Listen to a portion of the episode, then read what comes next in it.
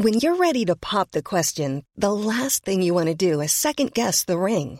At Bluenile.com, you can design a one-of-a-kind ring with the ease and convenience of shopping online. Choose your diamond and setting. When you find the one, you'll get it delivered right to your door. Go to Bluenile.com and use promo code LISTEN to get $50 off your purchase of $500 or more. That's code LISTEN at Bluenile.com for $50 off your purchase. Bluenile.com code LISTEN. Bonjour, c'est Zoé de Louis. Ça fait maintenant deux ans que j'ai la chance de travailler pour Louis Média et que vous entendez ma voix sur vos podcasts préférés. Travailler pour quelque chose qui a du sens pour moi, c'est essentiel à mon épanouissement au quotidien. Et vous, comment se passe votre relation au travail? C'est plutôt épanouissant et enthousiasmant ou plutôt boule au ventre et des motivations? Si vous êtes dans le deuxième cas et que vous comptez chaque semaine le nombre de jours qui vous séparent du week-end ou des prochaines vacances, je vous recommande plus que jamais le parcours Chance, partenaire d'émotion. Chance est une communauté d'entraide professionnelle pour aider chacun et chacune à trouver sa place dans le monde du travail. La communauté Chance a une méthode unique qui a fait ses preuves. La première étape, c'est celle du bilan de compétences. En trois mois seulement, vous allez pouvoir redéfinir vos objectifs pro et renouer avec ce qui vous anime vraiment, avec l'aide d'un coach professionnel qui vous sera dédié. La deuxième étape, c'est celle du passage à l'action. Une fois votre projet défini, toute la communauté Chance sera à vos côtés pour donner vie à votre projet. Un collectif hyper engagé, prêt à vous épauler et à vous ouvrir son réseau. Si ce message résonne en vous, je vous invite à vous rendre directement sur le site chance.co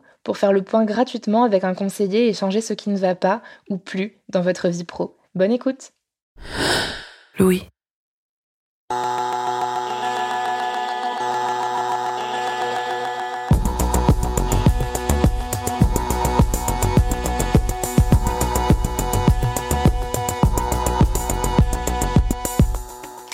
Il existe sur Reddit, vous savez, c'est cette plateforme communautaire de partage de liens et de discussions, un groupe qui s'appelle les anti-work, traduction les anti-travail.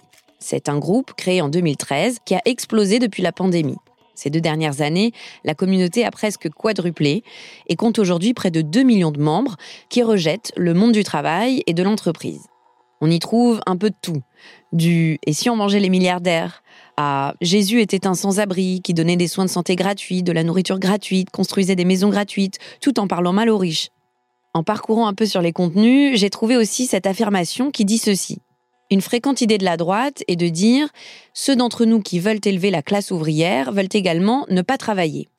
Comme si nous voulions rester assis toute la journée, comme des flemmards, à manger des Doritos. Il ne s'agit pas de ne pas vouloir travailler, il s'agit de faire tout ce que nous voulons faire, c'est-à-dire travailler pour nous-mêmes. Cette phrase m'a fait penser à ce que me disait Bérangère, la restauratrice que j'ai interrogée dans le précédent épisode de Travail en cours sur la pénurie de main-d'œuvre, parce qu'elle a du mal à recruter dans son restaurant. Toutes les grosses boîtes de restauration euh, te sortent des euh, ouais, mais aussi les gens veulent plus bosser, euh, c'est cette génération. mais c'est pas vrai. Enfin, faut arrêter avec cette stigmatisation. C'est pas les gens veulent plus bosser. On ne leur donne plus les conditions pour qu'ils acceptent de bosser dans des si mauvaises conditions. C'est pas, c'est normal. Dans cet épisode, Marion Botorel s'interroge sur le refus de travailler. Elle est allée parler à ceux qui ont voulu tout plaquer pour dire merde à la société. Je suis Camille Maestracci. Bienvenue dans Travail en cours.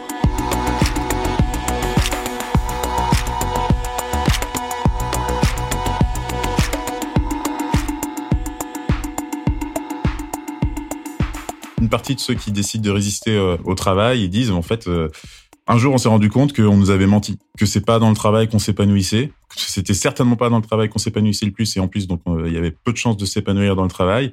Et une fois qu'on s'est rendu compte de ça, bah, c'est comme quand on découvre que le Père Noël il n'existe pas. On peut pas revenir en arrière, on peut pas se remettre à croire au Père Noël, c'est juste pas possible. Et ben on peut pas se remettre à croire en la valeur travail, donc sur valorisation de l'emploi. Une fois qu'on s'est aperçu que bah en fait c'était pas l'emploi, l'activité la plus épanouissante de notre journée. Aux États-Unis, ils appellent ça la grande démission. Depuis l'été dernier, le nombre de démissions bat record sur record. Alors évidemment, une grande majorité de ces démissionnaires visent un nouveau poste. Mais depuis le début de la pandémie, pas moins de 4 millions de personnes ont tout simplement disparu des radars. Ils ne travaillent pas, mais ne cherchent pas non plus un nouvel emploi. Difficile d'estimer combien de Français ont aussi fait ce choix. On peut quand même le penser, déjà parce que plusieurs secteurs comme la restauration n'arrivent plus à recruter. C'est ce dont Camille Maestracci vous parlait dans l'épisode précédent de Travail en cours. Et puis il y a aussi cette lassitude généralisée que l'on sent en lame de fond. En juin 2021, quand il a fallu retourner au travail après les confinements, près d'un Français sur deux se disait démotivé, selon une étude de l'entreprise américaine Workday. Alors peut-être que vous aussi, vous avez déjà caressé cette idée, un énième lundi matin en télétravail. Et si j'arrêtais tout, un peu comme un mirage ou un fantasme? C'est vrai que la question est tentante. Mais est-ce que c'est possible, déjà individuellement, mais aussi à l'échelle de la société, d'arrêter de travailler? Eh bien, je suis allée interroger ceux qui ont franchi ce pas. Je suis attendue euh, par Simon. Je passe dans des toutes petites communes. Des catastrophes naturelles, 221 milliards d'euros. Belle balade. Cette année, selon la compagnie Swiss Re, qui assure les assurances. Le sapé en chartreuse. Dernier virage. Je me suis dit, allez, à quoi bon? Je vais arrêter de travailler et je vais m'y mettre à fond. Simon a 31 ans. Il vit au Sapé en Chartreuse, c'est un petit village en Isère, au-dessus de Grenoble, où je suis allée l'interroger sur son rapport au travail. Moi, c'est assez tard, vers, euh, je sais pas, 17-18 ans, je me suis dit, tiens, il va falloir que je subvienne à mes besoins. Il va falloir que je trouve quelque chose qui me plaît et qui me motive à, me lever le matin. Donc, non, j'avais pas d'idée avant. euh. Pas de rêve d'enfant, de cosmonaute, tout de pompier, non, j'avais pas ça du tout. Donc, ouais, moi, j'avais pas forcément d'idée. En fait, plein de choses me, me plaisaient. Et je, donc, je me suis retrouvé en fin de terminale à pas savoir quoi faire après. Après avoir travaillé pendant quelques mois à droite à gauche, il devient conseiller en économie sociale et familiale. Concrètement, ça veut dire qu'il aide les familles à équilibrer leur budget et à trouver un emploi. Mais ses missions débordent souvent sur des situations bien plus délicates. on s'occupait de l'urgence, c'est-à-dire les personnes qui n'avaient pas d'endroit pour dormir euh, la nuit, et ben, il fallait qu'on trouve un endroit. Et je me souviens bien, euh, vers 17h, bah, les horaires du bureau, hein, nous on devait partir. Et du coup, à 10h05, il y a une famille qui arrive et qui dit, bah, moi, écoutez, je peux pas, peux pas dormir ce soir, euh, qu'est-ce que, que- vous avez une solution pour moi? Alors, du coup, bon, bah, c'est délicat, je je peux pas dire, bon, bah, dans 5 minutes, je, perds, mais désolé, je, j'ai pas de solution pour vous. Non, bah, voilà, je prenais le temps, et c'était du temps, bah, pas payé, hein, c'est du temps en plus et tout ça. Donc, c'est un boulot très énergivore. Et en fait, j'ai bien vu que, euh, euh, en rentrant chez moi, c'était très difficile de couper. Et du coup, il y a des gens qui dormaient à la rue alors que moi, je rentrais chez moi. Et donc, du coup, il y avait de moins en moins de sens. Et euh, voilà, comme je suis quelqu'un de très optimiste dans ma vie, j'ai senti que mon optimisme partait. Donc, je me suis dit, il faut que j'arrête, il faut que je coupe les ponts. Quand j'en ai marre de travailler, je dis parfois à des amis, moi j'ai qu'une envie, c'est partir élever des lamas au Pérou. Eh bien, pour éviter le burn-out, c'est exactement ce que Simon a fait. Il est monté dans un avion, il est parti au Pérou et s'est occupé de vigognes. Les vigognes, c'est un espèce de ruminant, mais c'est quand même très proche du lama. À 23 ans, il se met donc à aider des guides locaux à s'occuper d'une immense réserve péruvienne, bénévolement. Il intervient dans les écoles, organise les collectes de déchets, mais surtout veille à la protection de ces vigognes ciblées par le braconnage. Nourri et logé, Simon peut gérer son emploi du temps comme il lui plaît. Je pense que le fait d'être loin un peu de, tout et surtout euh, bah, de, l'État français avec un système euh, dans lequel euh, euh, je me retrouvais pas, ça m'a permis de, m'extraire de ça et d'analyser un peu plus les choses et, euh, et de comprendre qu'en fait, eh ben, le temps libre ou alors le temps de travail, bah, en fait, c'est qu'une notion qu'on se crée nous-mêmes. En tout cas, c'est comme ça que j'interprète. Moi, c'est euh, bah, quelle part de mon temps de, de vie je suis prêt à donner un peu à la société, je suis prêt à donner euh, euh, à quelque chose d'intérêt général. En fait, il y a vraiment cette notion d'intérêt général qui, pour moi, est née à ce moment-là et qui, qui me reste jusque maintenant. Et euh, alors, du coup, voilà, à l'époque, j'étais assez jeune et j'avais envie de comprendre beaucoup de choses, donc j'étais prêt à passer 12 heures par jour euh, euh, dans la réserve pour euh, discuter avec les gens et essayer de comprendre un petit peu euh, la nature euh, et comment ça se passe, et puis aiguiller les touristes qui venaient pour euh, leur faire euh, vraiment euh, ressentir ce que c'est que, que voir à travers les, des, des yeux euh, d'un Péruvien ce que c'est que la nature. Donc ça, c'était passionnant parce que ça me nourrissait moi personnellement. Au bout de six mois, il est temps de rentrer en France, mais pour faire quoi? Et ben la chance que j'ai, c'est que mes parents ils m'ont jamais mis de pression. En fait, ils ont toujours eu confiance euh, sur le fait que j'allais trouver des choses à faire et que voilà, j'allais jamais rester sur le canapé à regarder la télé. Ça n'a jamais été euh, la question. Donc euh, voilà, ils mettaient pas de pression. Et puis de toute façon, en revenant, moi j'avais mon cerveau qui bouillonnait déjà. Voilà, j'avais plein d'idées, plein d'envies, euh, plein de choses à faire. Et ce qui était plus dur, peut-être, c'était pour les amis, parce que j'ai beaucoup d'amis de mon âge qui étaient plutôt rentrés dans un schéma classique. Ça veut dire avoir un, boulot, commencer à avoir des questions sur avoir des enfants, avoir acheté une maison, tout ça. Et moi, c'est vraiment pas du tout des questions que j'avais en tête. Et du coup, c'est vrai que mes amis ont, j'ai peut-être mal expliqué aussi, ont pas forcément compris comment ça se fait que, bah, je fais, c'est bon, j'ai fait mon voyage, c'est bon, maintenant on arrête et hop, là, on repart sur, euh, sur les rails du social ou autre. Mais voilà. Et en fait, non, du coup, moi, j'avais pas encore trouvé des rails euh, qui me correspondaient. Donc voilà, pour la famille, ça n'a pas été très compliqué, mais pour les amis, un peu plus, ouais. Toujours pas décidé à rentrer dans le cadre, Simon rencontre des militants dans des communautés altermondialistes.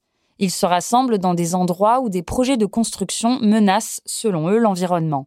Ils s'y installent et s'y opposent parfois physiquement. Simon va vivre un temps dans la communauté Emmaüs de Paul-Escar, c'est dans les Pyrénées-Atlantiques, où plus de 400 personnes cohabitent, notamment des repris de justice. Simon part ensuite manifester contre la COP 21, puis à Bure, sur un site d'enfouissement des déchets nucléaires. Il va aussi à Notre-Dame-des-Landes, où il occupe le terrain contre le projet d'aéroport. C'est comme ça que Simon choisit d'utiliser son énergie, en se consacrant à ce qui l'anime, encore et toujours, l'intérêt général.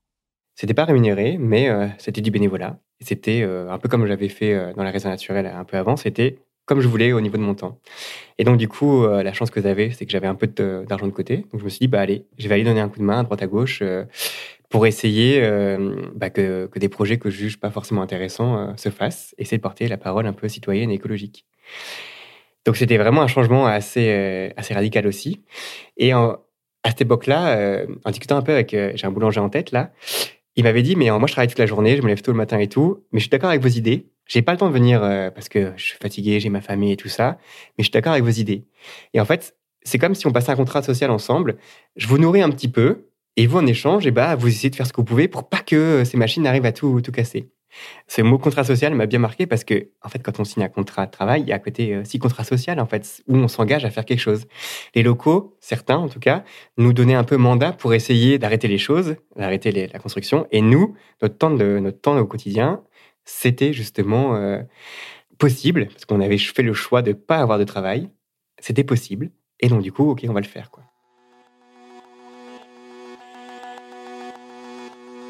Ce que Simon explique, c'est que sortir du travail, c'est possible, mais pas tout seul.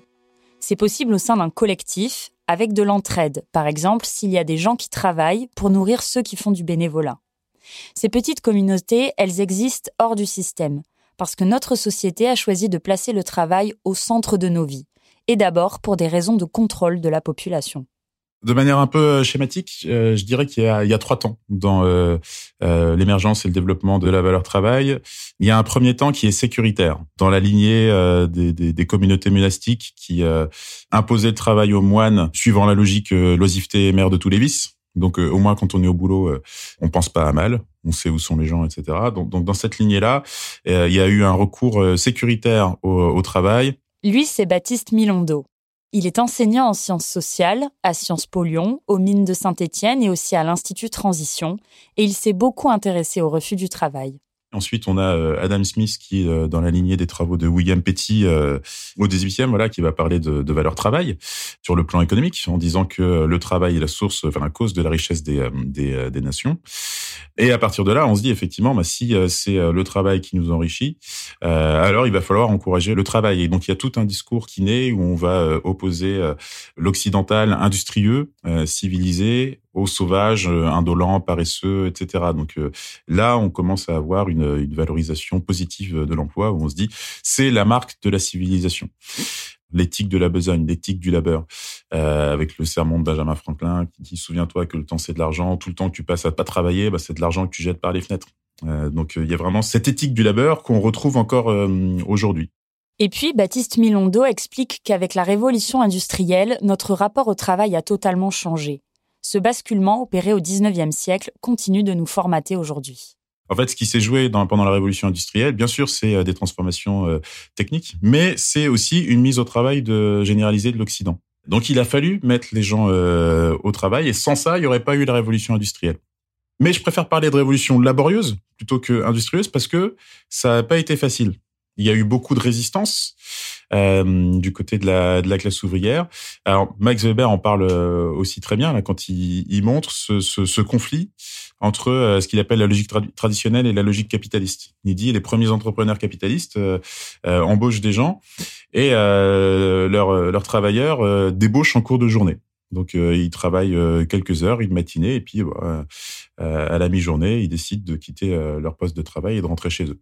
Euh, incompréhension totale des, des entrepreneurs capitalistes qui se disent bon bah sans doute qu'on les paye pas assez en fait. Si on les paye davantage, ils auront envie de gagner de gagner plus et de travailler davantage. Donc ils doublent leur salaire Et en fait, on s'aperçoit que euh, les ouvriers travaillent deux fois moins.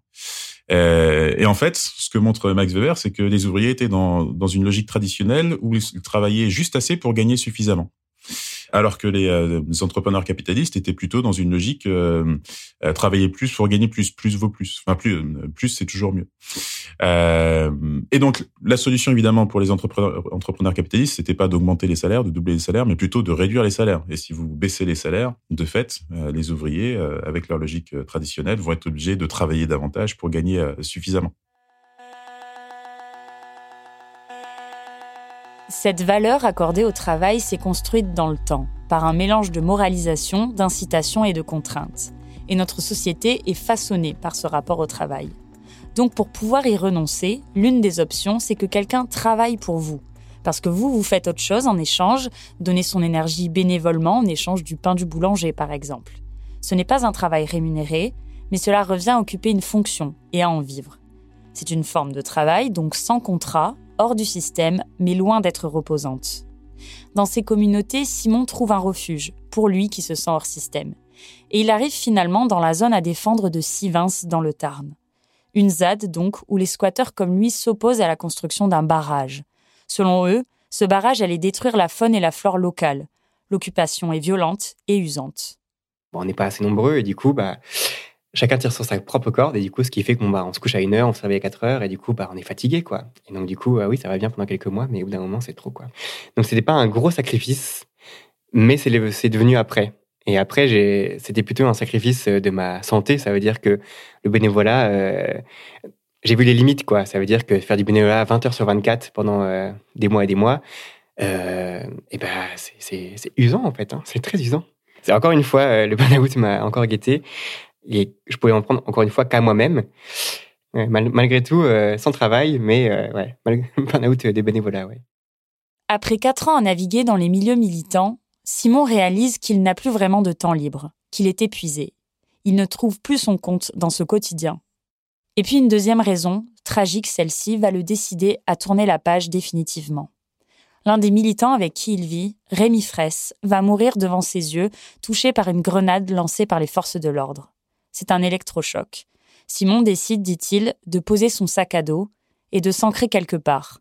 Là encore, c'est spontanément dans un mode de vie assez original qu'il se projette. J'avais des amis à l'époque qui, eux, ont, fait justement, sont posés, euh, sont partis euh, avec le RSA et ont dit, OK, nous, on va monter notre propre utopie, entre guillemets, on va aller au bout de notre, euh, notre truc et on va faire tout nous-mêmes. Et donc, sur plusieurs années, bah, ils ont construit leur petit monde, leur maison, ils ont fait leur potager, ils ont rencontrer des gens à droite à gauche qui étaient un peu dans leurs idées et du coup bah ils faisaient du troc. Il y en a un qui faisait du pain pour tout le monde. En échange l'autre il a battu le cochon. En échange voilà. En fait ils sont rassemblés sur euh, un peu les besoins de base. Je me souviens qu'à cette époque là quand même c'était quelque chose qui m'intéressait. Je me suis dit bah pourquoi pas? Donc j'ai quand même été voir un peu ces communautés là malheureusement construire ces petites choses comme ça euh, faire son potager euh, quoi, rénover sa baraque et puis aller troquer des trucs à droite à gauche bah mine de rien ça prend beaucoup de temps en tout cas, au début, il y a un investissement énorme. Je pense qu'après, il y a une routine qui vient, qui fait qu'on peut peut-être euh, euh, travailler, entre guillemets, euh, pour sa maison et pour, pour le jardin, tout ça, que quelques heures par jour ou par semaine. Mais là, moi, ce que j'ai vu, c'était tout pour le collectif. quoi. Ça veut dire que je me revoyais, si je faisais ça, comme quand j'étais au bénévolat. faire du bénévolat, ça veut dire 10, 12, 15, 20 heures par jour pour le collectif. Et ça, j'en avais pas envie. Donc, forte d'expérience de, mes amis, puis de ce que j'avais un peu vu aussi, moi, dans mes années passées, là, je me suis dit, bon, je vais pas me remettre là-dedans parce que ça a l'air trop, euh, trop précaire et puis trop, euh, pas assez de temps pour moi. Donc, je vais travailler. En fait, euh, je pense qu'actuellement, dans la société dans laquelle on vit, c'est très difficile parce que c'est déjà c'est une violence psychologique très forte d'être en dehors de, du système. C'est on se rend pas compte, mais tout est fait pour les droitiers et peu pour les gauchers. Bah, c'est un peu pareil. tout est fait pour ceux qui vivent vraiment dans la société au même rythme. Ça veut dire métro boulot dodo, c'est un peu grossier comme mot, mais c'est un peu ça, quoi. Ça veut dire euh, que tous les gens euh, qui, qui, euh, qui, qui, vivent un peu autrement, bah, c'est pas pensé pour eux le système. Donc c'est difficile. Donc je pense qu'actuellement, c'est difficile d'être heureux, de pas travailler et sur le long terme, c'est pas facile, quoi. Et ça demande vraiment une simplicité de vie que moi, j'ai pas encore, quoi. À 7 un peu? Ouais, ouais, ouais, je pense que c'est ça. Et du coup, il y a plein de gens qui peuvent être heureux en, en, gagnant rien et en vivant, en vivant autant et tout. Il n'y a pas de souci. Mais moi, ça me convient pas, quoi. Parce que Simon a décidé de s'installer à Gap pour se consacrer plus traditionnellement à l'écologie. Je me souviens que je me suis quand même posé la question, pas très longtemps, si euh, j'allais pas euh, vivre au RSA ou, euh, ou, au chômage, puis vivre ma vie comme ça, quoi. Zéro RSA, c'est 500 balles par mois et euh, même pas. Hein. Et donc, du coup, ça correspondait bien à mon niveau de vie d'avant où j'avais pas de logement à payer et tout ça. Mais maintenant que j'ai envie d'être à un endroit fixe, j'avais plutôt envie de m'investir euh, dans quelque chose et j'avais plus envie de faire des choses par intermittence. J'avais vraiment envie de construire quelque chose euh, comme ça au quotidien. J'avais besoin aussi de gagner de l'argent, du coup, parce que j'avais envie d'avoir un niveau de vie minimum. Et mon niveau de vie avant, qui était euh, vraiment râlait pas crête, où, euh, où euh, je faisais même pas attention à ce que je mangeais parce que tant que j'avais à manger, c'était déjà bien. Et ben là, j'ai changé. J'avais envie de m'attendre d'acheter un peu plus euh, local, de saison, bio, tout ça. Et donc du coup, j'avais envie d'avoir un peu plus d'argent pour pouvoir me le permettre. Donc mon niveau de vie a commencé à augmenter. Et donc ce besoin de niveau de vie enfin, faisait que je devais travailler, quoi. Voilà. Donc c'est vraiment par cette porte-là euh, que je suis rentré par le dans le travail vraiment. Hey, I'm Ryan Reynolds. Recently, I asked Mint Mobile's legal team if big wireless companies are allowed to raise prices due to inflation. They said yes. And then when I asked if raising prices technically violates those onerous two year contracts, they said, What the f are you talking about, you insane Hollywood ass? F- So to recap, we're cutting the price of Mint Unlimited from $30 a month to just $15 a month. Give it a try at mintmobile.com slash switch. $45 upfront for three months plus taxes and fees. Promo rate for new customers for limited time. Unlimited more than 40 gigabytes per month. Slows. Full terms at mintmobile.com.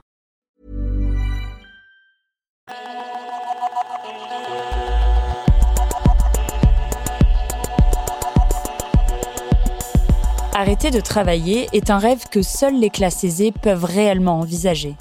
Il y a quelques personnes, il y a au moins trois personnes dans le livre qui sont dans ce cas-là, des personnes qui ont de bonnes situations économiques au niveau de qualification et qui euh, décident de faire reculer la place de l'emploi ou de faire disparaître la place de l'emploi dans leur vie. Si j'ai interrogé Baptiste Milondo, c'est parce qu'il a préfacé et traduit un livre qui s'appelle Le refus du travail, théorie et pratique de la résistance au travail, écrit par David Frayne. David Frayne est un sociologue britannique. Pour ce livre, il a rencontré plusieurs personnes qui ont durablement refusé de travailler. Au total, une vingtaine de témoignages de ceux qui résistent, refusent de faire carrière, d'exister par et pour elles. Alors, euh, je pense notamment à une généticienne, je dirais, qui devient avocate en droit de la propriété euh, intellectuelle et qui décide, euh, donc elle est à Londres, et puis elle décide de s'installer à la campagne pour prendre un, boulot de, serveuse à temps partiel et pouvoir se livrer aux activités de son choix. Donc là, c'est des gens qui ont un fort capital intellectuel, fort capital économique et qui ont la possibilité de changer de vie en subissant un coût économique euh, notable, mais qui peuvent assez facilement euh, supporter compte tenu de leurs revenus euh, antérieurs. Mais pour Simon, comme pour d'autres témoins rencontrés par David Frayne, le risque à prendre est totalement différent. Là, ce qui ressort encore une fois du, du livre de David Frayne, c'est que parmi les coûts qui sont supportés par les personnes qui résistent d'une manière ou d'une autre à l'emploi, donc il y a les coûts économiques euh, qui sont euh, qui sont certains, et donc il y a vraiment ce coût économique qui fait réfléchir, et euh, d'autant plus qu'on a charge de famille ou, ce genre d'obligations supplémentaires. Il y a le côté aussi, si on fait pas le choix d'être frugaliste, la difficulté de dépendre des aides sociales. Être frugaliste, c'est adopter le frugalisme. Ce mot ne vous dit peut-être rien, mais vous savez ce que c'est. C'est cette méthode qui vous promet que la retraite à 40 ans, mais oui, c'est possible. C'est cet autre chemin emprunté par ceux qui veulent arrêter de travailler. L'idée, c'est d'économiser un maximum d'argent sur plusieurs décennies pour pouvoir, à terme, se libérer du travail. Et c'est par cette communauté que j'ai approché Pierre pour savoir si c'est vraiment faisable. Pour moi, le frugalisme, c'est euh, euh, travailler assez dur, euh, assez fort, pour pouvoir un jour se libérer de son travail et pouvoir vivre de ses rentes le plus tôt possible. Voilà, en se privant, en se privant, je préfère préciser, en se privant de euh, une bonne partie, voire tous les plaisirs de la vie. Ben, en fait, c'est toujours pareil, c'est l'espoir de ne plus avoir besoin de travailler. À l'époque, c'était ça. Je m'étais dit, moi, à 40, 50 ans, euh, ou même avant, si possible, hein, euh, mais je vivrai de mes rentes et je me lèverai à 11 heures et je ferai, ce que j'ai envie de mes journées sans avoir à aller, au, travail à. Quoi. À l'inverse de Simon, qui souhaitait sortir du système dans lequel on vit, les frugalistes misent eux tout sur la logique capitaliste. Mais ça demande, comme son nom l'indique, une certaine frugalité dans le mode de vie. Pierre habite par exemple dans un deux pièces très sobre près du centre-ville de Troyes. Il ne se dit pas vraiment frugaliste, même s'il en est très proche, car il aime dépenser, s'acheter par exemple de belles voitures. Mais comme les frugalistes, Pierre travaille le plus possible pour lui permettre d'acheter des appartements et un jour d'arrêter de travailler. Caissier, vendeur, intérimaire, depuis ses 18 ans, il a enchaîné les contrats et toujours au SMIC. J'ai toujours eu deux carrières parallèles. Une carrière classique, hein, de travailleur classique. euh, on se lève, on va faire son CDI et puis euh, on rentre le soir et puis on recommence. Et parallèlement à ça, j'avais une carrière d'investisseur, enfin en tout cas qui a démarré comme ça par mon premier achat, où je m'étais dit vraiment c'est ma seconde carrière et c'est celle-là qui un jour paiera de manière automatique et permettra, à- dans mon idéal, hein, à 40, 50 ans euh, d'arrêter de travailler. Et, euh, et voilà. Ce but, ça a toujours été l'objectif de Pierre, aussi loin qu'il s'en souvienne. Moi, je suis un petit peu feignant, donc j'ai pas de, de moment précis où ça m'est venu. Euh, ce que je peux te dire, c'est que j'ai commencé à travailler, à faire des, des, des boulots de toutes sortes, et je me suis rendu compte tout simplement qu'il y a rien qui m'animait vraiment. Enfin, les boulots que je faisais, c'était alimentaire, et je me voyais pas faire ça euh, euh, jusqu'à la fin de mes jours. euh, être dans un magasin de fringues à 65 ans, voilà, c'était pas du tout, pas du tout mon objectif. Et c'est là que j'ai commencé à réfléchir à ce qui existait comme méthode d'investissement pour sortir de ce schéma-là, le schéma métro, boulot, dodo, qui te fait pas du tout euh, rêver euh, jusqu'à la fin de tes jours. Quoi. L'idée, c'est donc de se libérer du travail grâce à des rentes locatives qui s'ajoutent aux revenus. Mais ce n'est pas si simple. C'est pas une méthode miracle. Quand tu la vois d'un œil d'un œil novice, hein, tu montres ça à quelqu'un, tu dis bah oui, en fait, euh, il faut faire ça et puis ça va me changer la vie. Après miracle, on se rend vite compte que euh, bah déjà c'est dur, c'est très long et pour performer au point de se sortir un, salaire, un revenu jusqu'au but final de ne plus travailler, c'est extrêmement difficile. Donc en fait, plus on avance sur le chemin, plus on se rend compte que bah, le chemin il paraissait simple de loin, et puis en fait, plus on est dedans, plus c'est pas facile quoi. Tu dois rénover toi-même, euh, prendre du temps, de l'énergie. Ensuite, bah, tu continues ou pas dans d'autres appartements, mais tu as toujours quelque chose à faire, toujours quelque chose à gérer, des locataires, des papiers, la comptabilité. Tu vas rechercher des nouvelles choses à acheter parce que tu veux continuer. C'est vraiment un second métier où en fait, ton, quand tu es investisseur ou entrepreneur, ton esprit n'est jamais au repos. En général, quand tu es au SMIC, tu as un métier basique qui te prend pas trop la tête, euh, tu rentres le soir, tu oublies tout. Euh, mais quand tu es investisseur et entrepreneur, ton esprit s'arrête jamais de travailler pour euh, résoudre des problèmes, continuer à avancer. Donc voilà, le week-end, c'était les visites, les, les ateliers d'entrée, tu as des lieux de sortie. C'est surtout la partie euh, psychologique où en fait ton esprit n'est jamais libre. Forcément, tu t'es plus frustré et tu fais moins de choses. Tu pars pas en vacances parce que quand tu as des vacances, bah, tu vas rénover un appart. Euh, voilà. C'est une forme de sacrifice, mais euh, encore une fois, c'est pour la bonne cause, pour ta bonne cause. Pierre raconte qu'il commence à cumuler les appartements jusqu'à une quinzaine. Forcément, ça représente beaucoup d'argent et de responsabilités jusqu'à une impasse. Épuisé, Pierre n'arrive pas à atteindre l'autosuffisance financière. Je n'ai pas assez d'argent pour quitter mon travail. Mes rentes ne sont pas assez importantes pour ne plus avoir besoin de travailler. Si j'arrête de travailler, on va me couper les vivres pour acheter des appartements. Donc je me tire une balle dans le pied. Euh, si je continue comme ça, bah, je suis bloqué parce que j'ai un taux d'endettement qui est beaucoup trop élevé, une capacité d'emprunt qui est réduite à zéro. Euh, donc je peux plus racheter d'appartement. Donc en fait, je suis dans une sorte de piège. Quoi que je fasse, euh, j'ai pas beaucoup d'argent, j'ai un tas d'emmerdes qui, qui augmente avec le temps parce que j'accumule les appartements, j'accumule les choses. Tu te dis, j'ai suivi ce parcours-là avec euh, un rêve ou un idéal.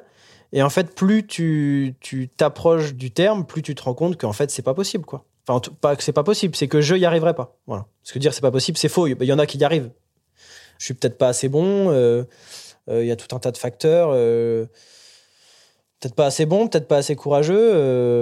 le fait est, là. Tu penses avoir fait de ton mieux ou presque, mais c'est pas assez, c'est pas assez bien pour arrêter. Le lundi d'après, tu es toujours au travail. Ta vie n'a pas changé. Pierre a depuis légèrement changé de vie. En tout cas, il a cessé de prendre des petits jobs et il a monté sa société de marchand de biens. Ça lui permet de gérer ses appartements et de se verser un salaire, mais toujours au SMIC. Depuis plus d'un an, Simon, lui, est animateur de montagne sur les hauteurs de Grenoble. Concrètement, ça veut dire qu'il passe la majeure partie de son quotidien à arpenter les chemins de grande randonnée. Dans la réserve naturelle des Hautes-Chartreuses, il va à la rencontre des promeneurs pour les informer et les sensibiliser sur l'environnement qui les entoure. Après des années à vivoter en collectivité, il se réalise enfin dans cet emploi qui lui correspond et où il trouve du sens. Quand j'ai été pris, c'est ce qui est intéressant, c'est que la première fois, euh, la première fois de ma vie qu'on m'a demandé, elle me dit, mais alors, euh, vous estimez à combien votre salaire et tout ça? Et alors du coup, moi, j'étais un peu pris de court parce qu'on m'avait jamais demandé. Puis euh, voilà, moi, je sais pas ce que ça vaut un émetteur nature parce que y en a pour qui, il y en a qui gagnent 10 euros de l'heure, d'autres 20, 30, 15. Enfin, c'est vraiment très vaste. Il n'y a pas de, il y a pas vraiment de règles là-dessus et tout. Donc c'est le directeur lui-même qui m'a dit, bon bah entre 1006 ou 1007, euh, ça te va et tout, on va dire 1650. j'ai dit OK. Donc là, la première fois que je gagnais autant, quoi. Et en fait, là, pour une fois, j'étais payé à faire quelque chose qui me, qui me plaisait.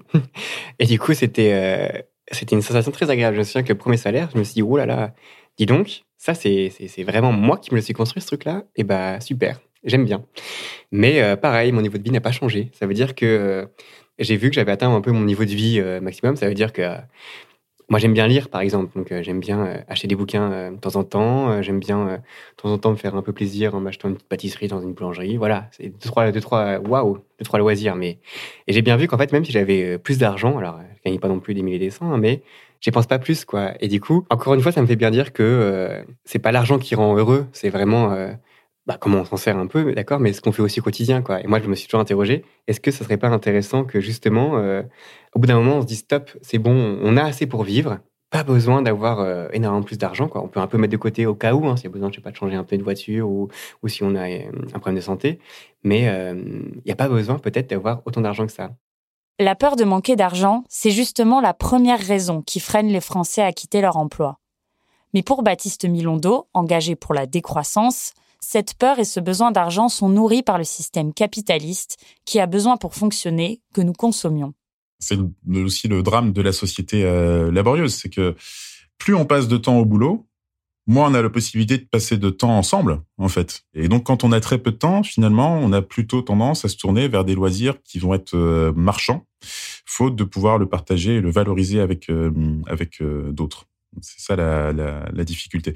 Et donc effectivement, il y a, ça conduit, euh, il y a tout un engrenage qui fait que si on, on a de plus en plus recours aux services, euh, enfin, à des réponses marchandes, euh, donc pour répondre à nos, nos besoins, bah, on est obligé de travailler davantage pour augmenter son, revenu. On est plutôt dans une logique de, pouvoir d'achat. Faute de pouvoir aujourd'hui poser le débat en termes de place de l'emploi dans nos vies et dans la société, on va poser le débat en termes de pouvoir d'achat. Si on sacrifie plus de temps libre, alors euh, il faut être mieux payé. Donc, faute de pouvoir faire reculer la place de l'emploi dans nos vies, ben, on va demander euh, des revalorisations salariales, euh, etc. Mais ce pouvoir d'achat est juste une autre manière de formuler un devoir d'achat. En fait, on travaille tous beaucoup et on gagne en, en, conséquence quand on travaille trop. Et ben, on est bien obligé de consommer tout ce qu'on a gagné. Et donc, pour se consoler d'avoir sacrifié plus de temps libre. Ce que dit Baptiste Milondo, c'est que si on travaillait moins, on n'aurait certainement pas besoin de consommer autant. Dans l'enquête sociologique de David Frein, les personnes interrogées le disent, et c'est assez surprenant, ils parviennent, dans certains cas, à un meilleur équilibre financier que lorsqu'ils travaillaient. Ça peut vous paraître difficile à croire, mais pourtant, en ayant plus de temps, on évite plein de dépenses. C'est par exemple ce loyer que vous payez pour vous rapprocher de votre travail, ou bien ce sandwich que vous avez acheté à la va-vite ce midi. Et puis bien sûr, le babysitting, parce que votre journée de travail ne s'arrête évidemment pas à 16 heures. Nous sommes dans une société de consommation qui est une société de surconsommation et une société de surproduction. Là, comme le disait Bertrand Russell au début du XXe siècle, hein, euh, on pourrait faire vachement mieux, on pourrait faire tellement mieux. Euh, si, ne serait-ce qu'en se posant la question, euh, est-ce que c'est bien nécessaire de continuer à produire autant? Euh, réduisons euh, autant que possible le, besoin de production pour pouvoir réduire autant que possible le, temps de travail nécessaire dans la société. On l'a vu, dès le 19e siècle, on s'interrogeait déjà sur la place du travail dans nos vies. Mais dans son livre, David Frein montre aussi que tous les penseurs cités, Max Weber, Théodore Adorno, allaient plus loin. Ils pariaient sur une fin du travail très proche, ou en tout cas, ils estimaient que sa place dans nos vies allait forcément diminuer à l'avenir. L'exemple le plus frappant, c'est peut-être John Maynard Keynes. En 1930, cet économiste britannique s'est adressé à ses petits-enfants dans un essai. Il y estimait que, dans très peu d'années, nous serions capables de produire tous nos biens, agricoles, miniers et de manière générale la fabrication de tous nos objets, en ne fournissant qu'un quart des efforts habituellement demandés. Il estimait qu'en 2030, donc dans 8 ans, nous travaillerons moins de 15 heures par semaine. Effectivement, ça fait euh, des décennies qu'il y a des euh, auteurs de gauche qui parlent de, ça, qui sont porteurs d'une critique émancipatrice du travail. Et, euh, ce discours est pas suffisamment repris. Pourquoi est-ce qu'on recherche la croissance économique aujourd'hui? Pour pouvoir lutter contre le chômage, donc pour pouvoir créer des emplois.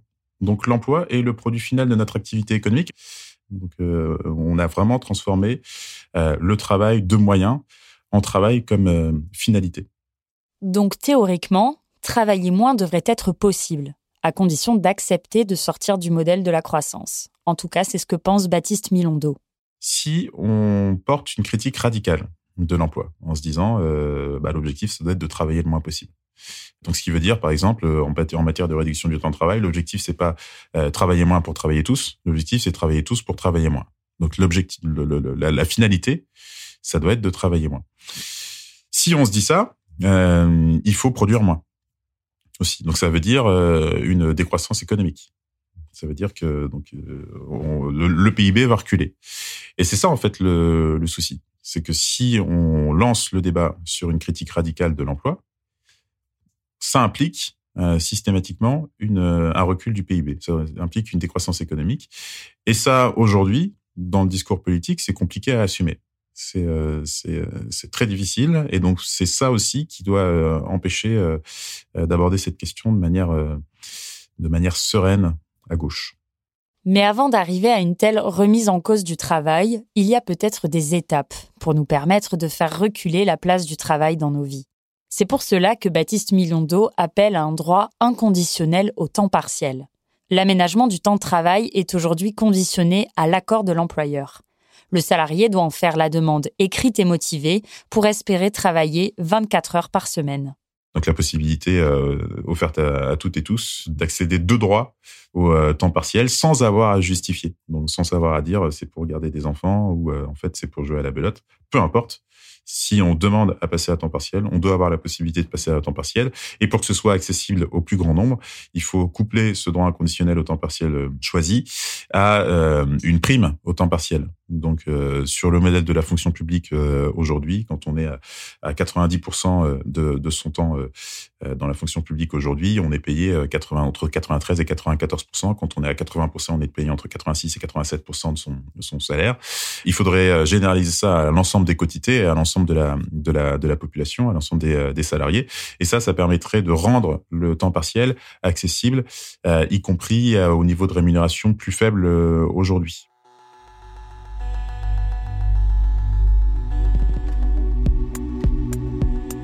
Une autre condition pour sortir du travail, ce serait l'instauration du revenu universel. Depuis 2017 et la proposition de Benoît Hamon pendant la campagne présidentielle, on en entend beaucoup parler. Les politiques s'en saisissent, mais il y a plein de conceptions différentes du revenu universel. À droite, il intéresse car il permettrait de fusionner toutes les aides sociales. À gauche, certains le voient comme une forme additionnelle de protection sociale pour lutter contre la grande précarité. Dans cette campagne présidentielle, en 2022, Yannick Jadot défend lui l'idée de créer un revenu minimum garanti et automatiquement versé dès les 18 ans. Il le chiffre aux alentours du seuil de pauvreté, c'est-à-dire entre 880 et 885 euros par mois.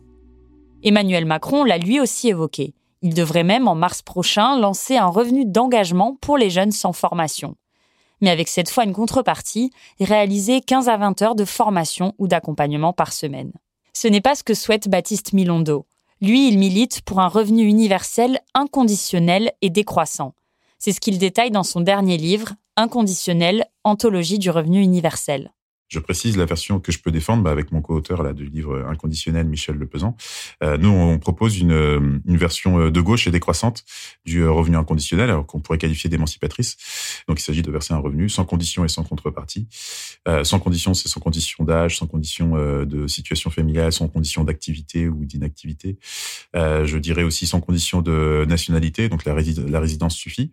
Et puis sur le côté suffisant, le montant du revenu inconditionnel doit être suffisant pour échapper à la pauvreté, à l'exclusion et à l'exploitation.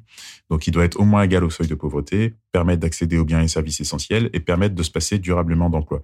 Il doit donner la possibilité de refuser un emploi si on estime que les conditions d'embauche sont pas satisfaisantes, les conditions de rémunération sont pas satisfaisantes, le cadre d'emploi de manière générale est pas satisfaisant ou le sens de l'activité. Et donc là, ça permet de légitimer euh, la résistance au travail. Ça permet de reconnaître des formes de résistance au travail en disant en fait vous avez la possibilité de choisir votre cadre d'activité et vos activités de manière euh, de manière autonome. Donc l'instauration d'un revenu inconditionnel de ce point de vue-là euh, me semblerait plutôt plutôt souhaitable et plutôt à même de d'amener cette question de la place de l'emploi et du sens de l'emploi dans le dans le débat public. Mais Baptiste Milondo n'imagine pas pour autant une société oisive simplement avec un travail mieux redistribué et des activités pas seulement rémunérées, mais avec du sens. On le voit encore une fois systématiquement. Dès qu'on parle de, de revenus inconditionnels, cette question émerge. Donc, euh, mais tout le monde va arrêter de bosser, mais implicitement, euh, ça veut dire, mais si, tout le monde décide d'arrêter de bosser, quel est le sens du boulot en fait qu'on décide de quitter dès qu'on a 1000 euros, 1080 euros en poche tous les mois? C'est sans doute pas un boulot épanouissant. Euh. Donc, ça amène à questionner la place de l'emploi dans la société et dans nos vies. J'ai la chance d'avoir euh, un emploi qui est pas un travail, donc euh, je suis enseignant à temps partiel. Euh, je suis essentiellement payé pour lire des livres et expliquer à des étudiants ce que j'en ai retenu. Donc c'est c'est quand même une activité qui, que je ferai. Alors une manière de se poser la question est-ce que c'est mon emploi est un travail C'est si j'avais un revenu inconditionnel en poche, est-ce que je continuerais? Bon ben moi indéniablement je continuerai à titre bénévole sans aucun sans aucun souci. Et c'est aussi une réflexion partagée par Simon. Depuis quelques mois, il fait partie d'un collectif de 50 citoyens rassemblés par un sénateur de l'Isère. Ensemble, ils réfléchissent à plusieurs questions d'avenir, dont le revenu universel. Les débats et les échanges qu'il a eus dans ce cadre l'ont beaucoup nourri.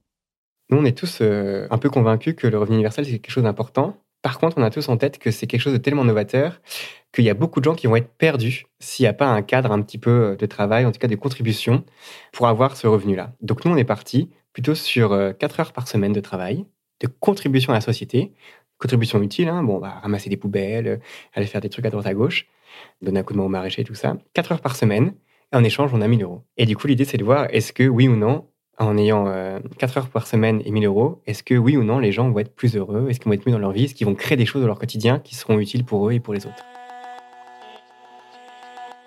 Je pense qu'il faut vraiment des étapes faut y aller escalier par escalier, marche par marche, parce que euh, c'est un changement euh, vraiment très grand. Euh, et il y a plein de gens qui sont pas prêts à ça. En fait, quand on discute avec des gens, il y a des gens, mais pour ils nous disent, mais c'est angoissant de me lever le matin et de pas aller au boulot. Qu'est-ce que je vais faire, moi? Vous êtes mignons, vous. Mais... Et c'est vrai que c'est comment dire, ça demande aussi, et je pense que je parle en connaissance de cause, d'arriver à se centrer sur soi, c'est-à-dire d'arriver à trouver des ressources en soi, à développer, des envies de se dépasser, et de pas trouver un absolu dans le travail.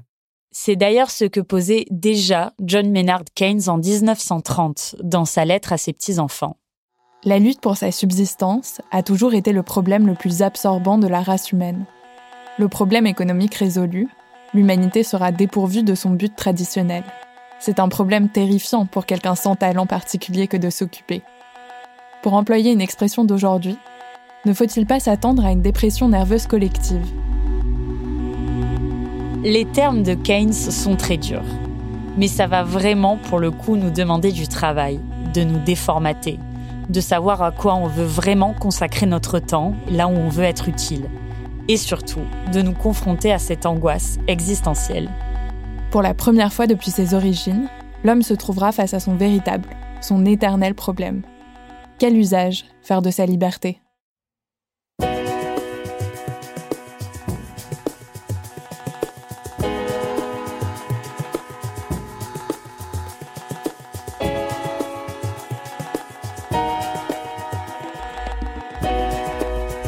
Venez d'écouter Travail en cours, un podcast de Louis Média.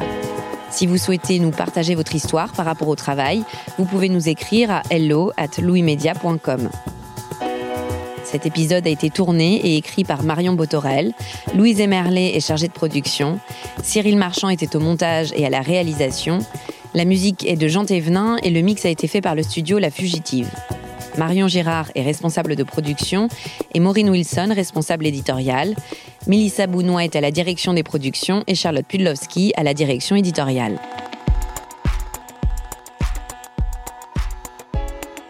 Vous pouvez nous retrouver là où vous avez l'habitude d'écouter vos podcasts, Deezer, iTunes, Spotify, SoundCloud.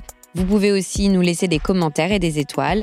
Et si l'épisode vous a plu, n'hésitez pas à en parler autour de vous.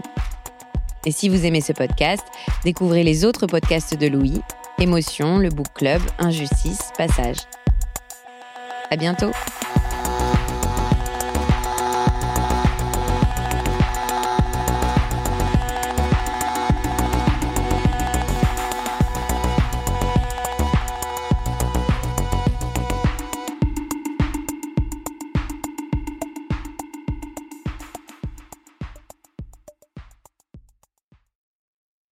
Bonjour, c'est Zoé de Louis. Dans Émotions au travail, on décrypte toutes les émotions qui vous traversent et vous bousculent parfois dans votre vie professionnelle. Aujourd'hui, j'aimerais vous parler d'un podcast super inspirant, Bienvenue dans l'ascenseur, animé par Anne-Cécile Sarfati. Dans chaque épisode, elle reçoit des personnes au profil varié, médecins, responsables commerciaux, chefs d'entreprise, qui ont su gravir l'ascenseur social. Parti de rien, il et elle partagent leur parcours, leurs rêves, leurs doutes, leurs émotions dans lesquelles vous vous reconnaîtrez sûrement, et donnent des conseils pour oser monter dans l'ascenseur social quand on n'y croit pas pour soi-même. Alors allez découvrir ces belles histoires de réussite en écoutant Bienvenue dans l'ascenseur, disponible sur toutes les plateformes. Merci à Bienvenue dans l'ascenseur pour leur soutien, et bonne écoute Mom deserves the best, and there's no better place to shop for Mother's Day than Whole Foods Market. They're your destination for unbeatable savings, from premium gifts to show-stopping flowers and irresistible desserts. Start by saving 33% with Prime on all body care and candles. Then get a 15-stem bunch of tulips for just $9.99 each with Prime. Round out Mom's menu with festive rosé, irresistible berry chantilly cake, and more special treats. Come celebrate Mother's Day at Whole Foods Market